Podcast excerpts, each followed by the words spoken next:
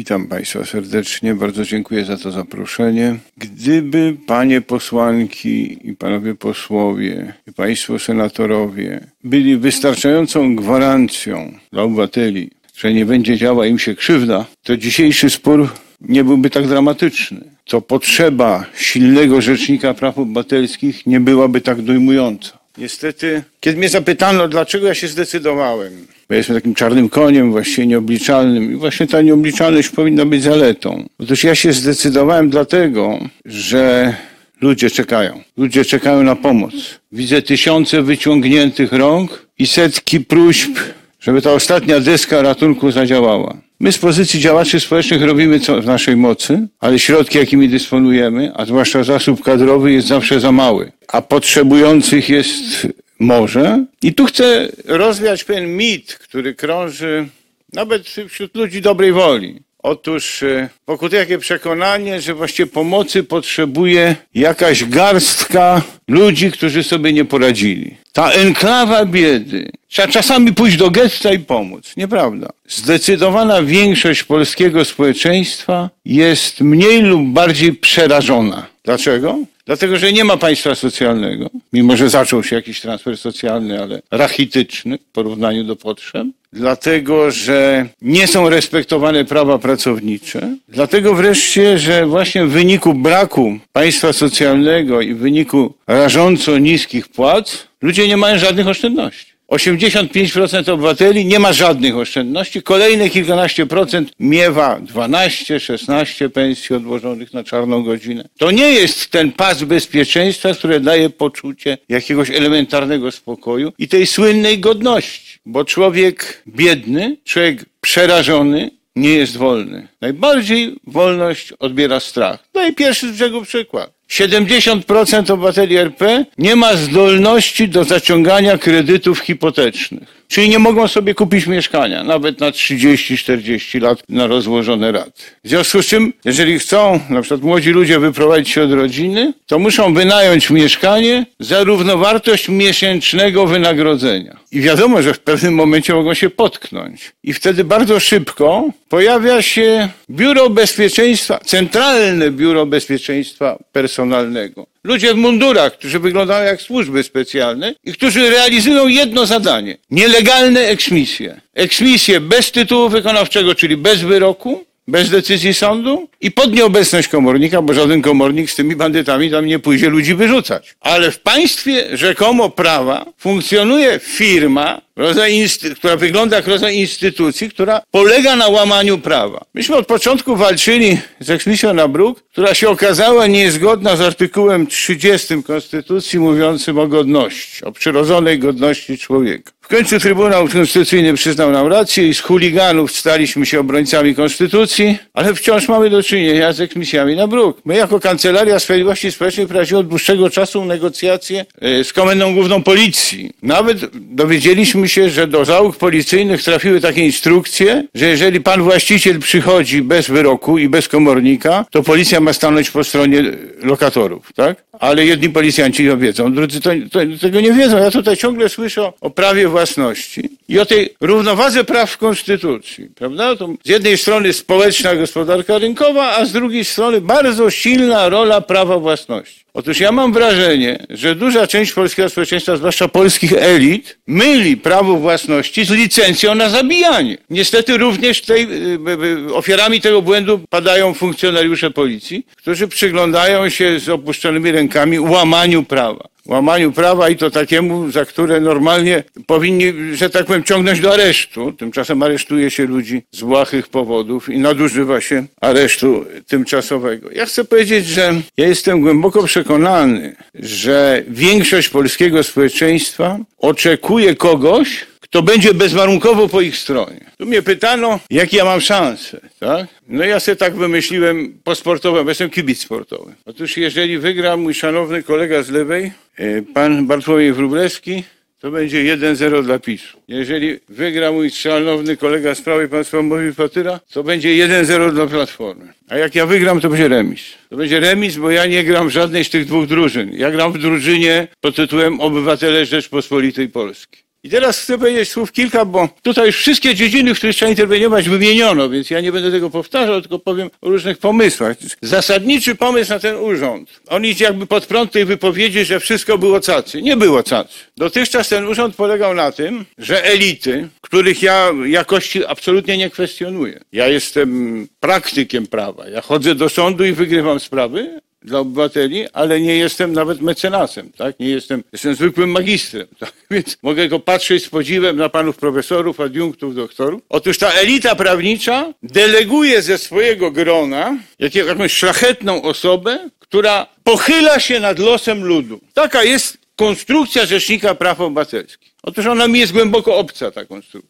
Bo ja chcę, gdybym miał sprawować ten urząd, chcę reprezentować tych ludzi na dole przeciwko tym elitom. Bo wbrew tym wszystkim słodkim słowom, wiecie dlaczego sędziowie i wymiar sprawiedliwości ma taką słabą prasę? Nie dlatego, że jak niektórzy twierdzą, większość sędziów jest skorumpowana, przyupartyjniona. Nie. Dlatego, że prawo jest złe. My mamy prawo klasowe, które jest zwrócone po stronie pracodawcy przeciwko pracownikowi, po stronie właściciela mieszkań przeciwko lokatorowi, po stronie banku i wierzyciela przeciwko dłużnikom. I możemy tak wymieniać. To jest państwo przemocy finansowej. I te prawa są łamane na co dzień za pomocą wyroków sądowych, które wydawane są w majestacie prawa i zgodnie z prawem, tylko niezgodnie z moimi ulubionymi zasadami współżycia społecznego. Otóż jest cała masa podłości, które możemy popełnić w majestacie prawa. Ale zwykli ludzie, tak zwane społeczeństwo tego nie robi. Wiecie dlaczego? By się wstydzili. My sobie tego nie robimy, bo kierujemy się zasadami współżycia społecznego. Daj pierwszy czego przykład. Idę do sądu na licytację. My staramy się płoszyć sępy, czyli przekonać tych inwestorów, że długo tych lokatorów nie wyrzucą, więc zamrożą kapitał. I nam się to udaje bardzo często udaramić te licytacje. Ale kiedy na taką licytację przychodzi zwykły człowiek, który chce kupić tanio mieszkanie, no bo na drogie go nie stać, i widzi, że w tym mieszkaniu mieszka rodzina z dziećmi, to po prostu się wycofuje. Niby co miałby z tymi ludźmi zrobić? Wyrzucić ich? To jest zgodne z prawem, ale to jest niezgodne z zasadami współżycia społecznego. I kto zostaje na sali sądowej, żeby dalej licytować? Mafia. Mafia, która na tych lokatorów patrzy jak na padlinę, która potem ich wyrzuca i zwiększa wartość swojej inwestycji. Oczywiście można by mówić o różnych takich przepisach, powiem o kilku. Była tu mowa o dostępie do służby zdrowia. Otóż trzeba sięgać przyczyn systemowych, żeby rozumieć. Jak się rozumie, to można próbować zaradzić, można organizować debatę publiczną i to może robić rzecznik. Otóż nie ma innego sposobu na zwiększenie dostępności usług medycznych niż zwiększenie składki zdrowotnej. Składka zdrowotna od początku jest zaniżona przez osoby, które chciały doprowadzić najpierw do komercjalizacji, a potem do prywatyzacji służby zdrowia. Więc trzeba było pokazać, że państwowa służba zdrowia jest niewydolna po to, żeby ją potem sprywatyzować, a na razie prywatnie leczą się ci, co mogą, a reszta umiera w kolejkach do lekarza specjalisty, mniej lub bardziej. Tak, tak to wygląda. Jeśli chodzi o prawo pracy, byłem niedawno, w ogóle chcę powiedzieć, że ja strasznie Państwu dziękuję z lewicy, że mnie wysunęli, bo ja dzięki temu dokonuje cudów. Mianowicie jadę do fabryki Solaris, która zapowiedziała zwolnienie pracowników dlatego, że chorują i zapraszam na konferencję prasową związkowców i przychodzi mnóstwo dziennikarzy posłuchać związków zawodowych. To mi się udało dzięki tej kampanii na rzecznika, że wreszcie ktoś posłuchał związków zawodowych. Mam nadzieję, że to przyniesie jakiś efekt, no bo straszenie zwolnieniami za chorobę w czasach, kiedy ludzie i tak idą do pracy, mimo że są chorzy, bo boją się ją stracić i, i, od, i odgrywają rolę, że tak powiem, masowej broni biologicznej, masowego rażenia, idąc do pracy z chorobą, no to to jest sytuacja karygodna. Nie niezależnie od tego, jak się mają do tego takie czy inne przepisy. To jest po prostu sprowadzanie na nas wszystkich, na nas wszystkich katastrofy. Ostatnio byłem w Gdańsku, gdzie kobieta została w jakiejś takiej kamienicy zaniedbanej, zostawiona przez miasto w strasznej sytuacji i bez ogrzewania, bez nadziei. I raptem konferencja prasowa kandydata na rzecznika Piotra Ikonowicza, dzisiaj w gazecie trójmiejskiej, ta pani już latem będzie miała mieszkanie od miasta. Czyli warto kandydować, bo to pokazuje jakby mechanizm mojej decyzji w ogóle. Czy ja się zdecydowałem kandydować? Bo to już teraz zwielokrotnia możliwości pomagania. Oczywiście chodzi o to, że mamy tutaj dwie strony. Mamy system, który trzeba zmieniać i oczywiście trochę jest tak, my wszyscy tu po kolei opadamy różne rzeczy, jak gdyby rzecznik praw obywatelskich to był jakiś ustawodawca, jakby to był parlament, jakby to był super prezydent. A to jest tylko taki człowiek, który słucha innych ludzi, uogólnia pewne problemy i wrzuca do porządku obrad Sejmu i Senatu sprawy, którymi Sejm i Senat się powinien zajmować, a które ma w nosie, bo zajmuje się głupotami. Przepraszam, że to mówię, ale takie jest odczucie nie tylko moje, ale większości ludzi, którzy przychodzą do mnie po porady. Bo proszę Państwa, są ludzie, którzy już czekać nie mogą, tak? Są ludzie, którzy dzisiaj w Polsce są zmuszeni próbować przeżyć, za 645 zł zasiłku stałego z powodu trwałej niezdolności do pracy. Czyli oni nie mogą dorobić, bo istotą tego oświadczenia jest, że nie mogą pracować. Ja poznałem takiego człowieka i on w Jastrzębiu Zbroju. On za 500 zł wynajmuje mieszkanie, znaczy pokój, a za te 145 żyje. I, i przepraszam, i pomoc społeczna mu nie pomaga. Ludzie nadal lądują na bruku. Co byśmy nie zrobili jako ruch lokatorski, ciągle się te przepisy dziurawi. Kiedyś był taki przepis, to 1046 bodajże, że e, jeżeli komornik zastawał na miejscu eksmisji osobę nieoznaczoną w wyroku lub małoletnich, przerywał czynność i zgłaszał to do sądu rodzinnego i tak dalej, do ustalenia, co z tymi osobami. Teraz wprowadzono nowy przepis. On brzmi mniej więcej tak. I eksmituje ze wszystkimi rzeczami i osobami. Widłami na wóz. Prawda? No więc ciągle jest to dziurawione, czyli ciągle to prawo, no elementarne prawo do, do, do niebycia bezdomnym y, jest powielane. Jak, jak są dzieci, to bardzo często mam taką sytuację, że kobiecie zlicytowano mieszkanie i sąd rodzinny zakreśla jej dwumiesięczny termin, żeby ona określiła plan zamieszkiwania. Jak ma określić plan zamieszkiwania samotna matka, której właśnie zlicytowano jedyne mieszkanie? Bez samorządu ona tego nie zrobi, a stanowisko samorządu w 99% spraw o eksmisję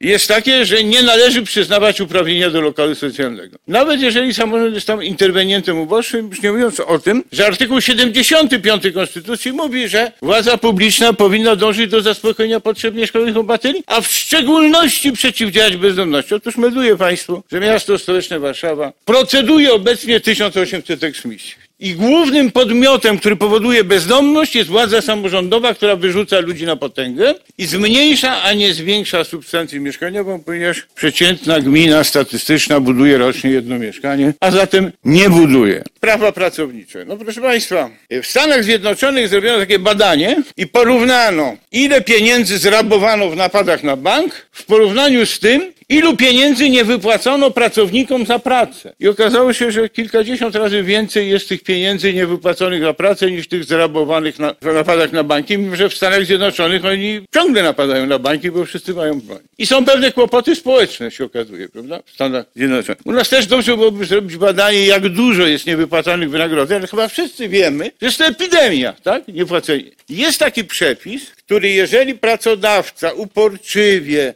czyniąc z tego właściwie strategię biznesową, nie płaci wynagrodzeń, to może pójść siedzieć na dwa lata i nikt chyba miesiąca za to nie odsiedział. Mamy tak, bo nie wiecie Państwo, my płacimy podatki, parlament uchwala przepisy, a potem się ich w ogóle nie stosuje. Więc to jest chyba też, znaczy w moim przekonaniu zadanie Rzecznika Praw Obywatelskich, żeby, żeby Rzecznik Praw Obywatelskich trochę pilnował, żebyś, żebyśmy się szanowali. No, jak już uchwalamy jakieś prawo, to żeby, no, bo tak jak słynny przepis o utrudnianiu zamieszkiwania, prawda? Odłączają prąd, odłączają wodę, potrafią zamurować drzwi i nikt za to znowu nie siedzi czy prawie nikt, może był jeden, jeden czy dwa wyroki. Wreszcie, co zrobić, żeby te wynagrodzenia nie były taką plagą? Bo pamiętajcie o tym, ktoś, że ja bez przerwy bronię na przykład przed eksmisją kogoś, kto nie zapłacił czynszu, bo mu nie zapłacili za pracę. Tak? I nikt się nie pyta, Dlaczego on nie zapłacił czynszu? Jest na niego straszny hejt, bo on jest winny, nie zapłacił rachunków. Natomiast nie ma hejtu na tego pracodawcę. Ja już nie mówię, że nie ma na niego, niby jest prawo, ale nie ma na niego mocnych, tak? Bo on dalej kolejnych zatrudnia i tak dalej. Otóż niezależnie od tego, że ja bym wolał, żeby ktoś jednak, kto tak perfidnego wyłudzenia dokonuje, po prostu ponosił za to odpowiednie konsekwencje karne. Ale zamiast karania, od karania ważniejsze jest ratowanie sytuacji. Otóż będę proponował jako organizacja pozarządowa, a być może uda mi się namówić kogoś w Wysokiej Izbie, a być może jakbym został rzecznikiem, to z poziomu właśnie autorytetu tego urzędu, żeby Fundusz Gwarantowanych Świadczeń Pracowniczych wypłacał pracownikom niewypłacone wynagrodzenia, a potem ścigał dłużników, tak? Tak jak się ściga alimenciarzy. Dlaczego ludzi, którzy nie płacą alimentów, państwo może ścigać, płacić za nich z funduszu alimentacyjnego i nawet wsadzać do więzień, a nieuczciwych pracodawców państwo nie może tknąć? Bo proszę Państwa, bo my żyjemy w kraju jak najbardziej ideologicznym i opowieści o tym, że, że ten urząd uniknie ideologii i polityki, to są opowieści dziwnej treści. Dlatego, że my mamy taką oto ideologię, że cokolwiek zrobią przedsiębiorcy jest słuszne, bo to są przedsiębiorcy. Oni mi do żywego przypominają wielkoprzemysłową klasę robotniczą z czasów realsocjalizmu, prawda? Bo to jest przodująca klasa. I teraz nawet jak ta przodująca klasa pozdejmuje maseczki i biega po ulicy i, i, i wrzeszczy bzdury, to też właściwie jest traktowana z pobłażaniem, bo to są przedsiębiorcy. Prawda? Tak jakby istniało prawo człowieka do zarażania innych wirusem. Nie ma takiego prawa człowieka żeby zarażać innych wirusem. Nawet jeżeli te wszystkie restrykcje są tylko zalecenia. Ale widzicie co Państwo? To są wprawdzie tylko zalecenia, ale wszyscy im się, wobec nich się stosujemy, chociaż wiemy, że w sądzie się nie ostają. Dlaczego? Bo jesteśmy normalni i kierujemy się zasadami współżycia społecznego, czyli nie chcemy innych zarażać, tak? I cenimy sobie swoje zdrowie i życie. Wreszcie mówi się dużo o tym, że władza nie lubi rzecznika, bo jej patrzy na ręce, w związku z czym obcina fundusze. Ale się dowiedziałem, że rzecznik ma 50 milionów budżet, to pomyślałem sobie, może obcina, ale małe nie są te fundusze ciągle. I mm, myślę, że bardzo wiele rzeczy, których nie robi się, bo są obcięte funduszem, można by robić, gdybyśmy zmienili koncepcję urzędu. Mianowicie, ja sobie wyobrażam, że między tym urzędem a organizacjami społecznymi, takimi jak chociażby ruch lokatorski, czy ruch dłużników, czy, czy, czy związki zawodowe, że będzie rodzaj przenikania się. I całą masę rzeczy będzie można wykonać za darmo, czyli niespołecznym. Prawda? Nie trzeba mieć, jakieś pamiętam, przed jakiś pierwszy maj jakiś związkowiec mi mówi, że on nie ma człowieka na etacie, żeby złożył kwiaty, nie? No, no więc no, nie do każdego złożenia kwiatów potrzebny jest człowiek na etacie. Nie do każdej czynności potrzebny jest człowiek, któremu się za to płaci. Dlatego, że ja widzę całą masę ludzi, zresztą polskie społeczeństwo jest niezwykle ofiarne. Polskie społeczeństwo jest niezwykle solidarne i trochę jest tak, że to elity wmawiają ludziom, że są źli, żeby ich, żeby w ten sposób usprawiedliwić własną podłość, tak? No bo wszyscy są źli, no to wy też jesteście źli. Nieprawda. My w naszej działalności społecznej dostrzegamy niesamowite odruchy Solidarności. Ostatnio nam się udało wydobyć z bezdomności znaczną liczbę osób w ten sposób, że ludzie się po prostu zrzucili i wynajęli na wolnym rynku mieszkania, gdzie ci bezdomni teraz mieszkają. Tak? Bo nie mieszkają już w śmietnikach, w samochodach, tylko w mieszkaniach wynajętych na wolnym rynku. I my w ten sposób przystawiamy władzy samorządowej lustro do, do, do twarzy i mówimy, dobra, wyście nic nie zrobili mając fundusze, a my nie mając funduszy właśnie wykonaliśmy ten ruch. Wiecie, na czym polega program wychodzenia z bezdomności w mieście Łodzi? Na rozdawaniu bezdomnym mydła. Ale tytuł jest dumny. Program wychodzenia z bezdomności. I chcę powiedzieć, dlaczego o tym wszystkim mówię. Dlatego, że my mamy samorząd przeciwko ludziom, rząd przeciwko ludziom, parlament przeciwko ludziom, banki przeciwko ludziom, pracodawców przeciwko ludziom i 16 milionów ludzi pracy najemnej, którzy od początku pandemii właściwie nie są zauważani. Pooglądajcie media, posłuchajcie. Tam są tylko przedsiębiorcy. Co zrobią biedni przedsiębiorcy? No ja zakładam, że jeżeli mam firmę, to mam dużo większe możliwości odłożenia czegoś na czarną godzinę, niż jeżeli w tej firmie pracuję w charakterze pracownika. Natomiast o pracownikach nic. 800 zł z groszami zasiłku, które można pobierać przez trzy miesiące i dostaje to tylko kilkanaście procent bezrobotnych, no to dalej jesteśmy na tym samym poziomie. Wiadomo, nie jesteśmy parlamentem, znaczy nie będzie ten rzecznik parlamentem, nie będzie miał władzy wykonawczej, ale będzie mógł robić kilka rzeczy i w ten sposób zmierzam już do lądowania, bo ja po raz pierwszy od dawna, powiedzmy od 20 lat przemawiam w gmachu Sejmu, no to siłą rzeczy musiałem się trochę rozpędzić. Chcę powiedzieć, że po pierwsze trzeba porobić kwerendę problemów społecznych, no takich jak chociażby to, o czym ciągle ostatnio wspominałem, mianowicie nieleczenie więźniów. Prawda? To jest to, że się ludziom z bólami rakowymi daje paracetamol. No to, jest, to jest po prostu tortura i to jest uznawane za torturę na całym świecie. No i z tym trzeba zrobić porządek. Ja w ogóle, ja jestem solidarny. On, Solidarności. Ja pamiętam jeszcze Stowarzyszenie Patrona, kiedy myśmy humanizowali, potem, potem Paweł Moczydowski zrobił trochę, trochę cywilizacji wniósł do tego więziennictwa. A to są ciągle zaklęte rewiry i tam rzeczywiście nawet tych wszystkich pandemicznych obostrzeń nikt nie przestrzegał. Tak? I ja ciągle mam sygnały od więźniów, więc ja wiem o czym ja mówię. Tak? No, także tu, tutaj to już nie cierpi zwłoki. Ale trzeba zrobić kwerendę dzięki temu no, aparatowi, który ma biuro rzecznika, którykolwiek z nas nim zostanie, powinien po prostu zbadać, zasięg tych problemów, bo tego nikt nie bada, tak? Ja o tym mówię na podstawie pewnej wiedzy praktycznej, no bo przyjmuję miesięcznie dziesiątki, setki ludzi, tak? Nasi wolontariusze przyjmują i zgłoszeń, więc oczywiście oczywiście jakieś rozeznania, ale to trzeba uruchomić jakiś mechanizm znowu z jakimiś organizacjami pozarządowymi, jakimiś agencjami, żeby jednak no, zrozumieć wielkość, chociażby wielkość niewypłaconych wynagrodzeń. To bardzo ciekawy temat. To też ma reperkusje gospodarcze. Wyobraźcie sobie, że te miliardy złotych trafiają na rynek, a nie są tezauryzowane przez tych, którzy okradli tych pracowników. No? Bo oni ich nie wypuszczają na rynek, oni je gdzieś tam tezauryzują. Więc to jest, to jest, to jest pierwsze. Po drugie, ja spotkałem na takiej konferencji w Rimini kiedyś Alwina Teflera, to jest futurolog, ten od szoku przyszłości. Ja mówi tak, no właściwie kto układa agendę, porządek obrad parlamentu? No media. Przecież wy jesteście reaktywni. Większość tych punktów porządku dziennego bierze się z mediów. A Defler pyta, a kto wybrał media? Otóż ja chcę powiedzieć, że będzie drugie źródło, gdybym został rzecznikiem praw obywatelskich, będzie drugie źródło porządku obrad. To wszystko, czym się nie zajmujecie, a powinniście, a o czym codziennie mówią nam ludzie, tak? Tylko ja będę miał więcej tych okienek, więcej tych ludzi, będę miał ludzi na etacie, którzy to wszystko będą ogarniać i wam przekazywać, żebyście się wreszcie tym zajęli, mówię, jako parlament. Czyli tak naprawdę, żeby was za bardzo nie zachęcać, żebyście mnie poparli, to chcę wam powiedzieć, że jeżeli stanie się ten niesamowity cud, dojdzie do tego słynnego remisu ja zostanę rzecznikiem, to strasznie was pogonię do roboty. Dziękuję.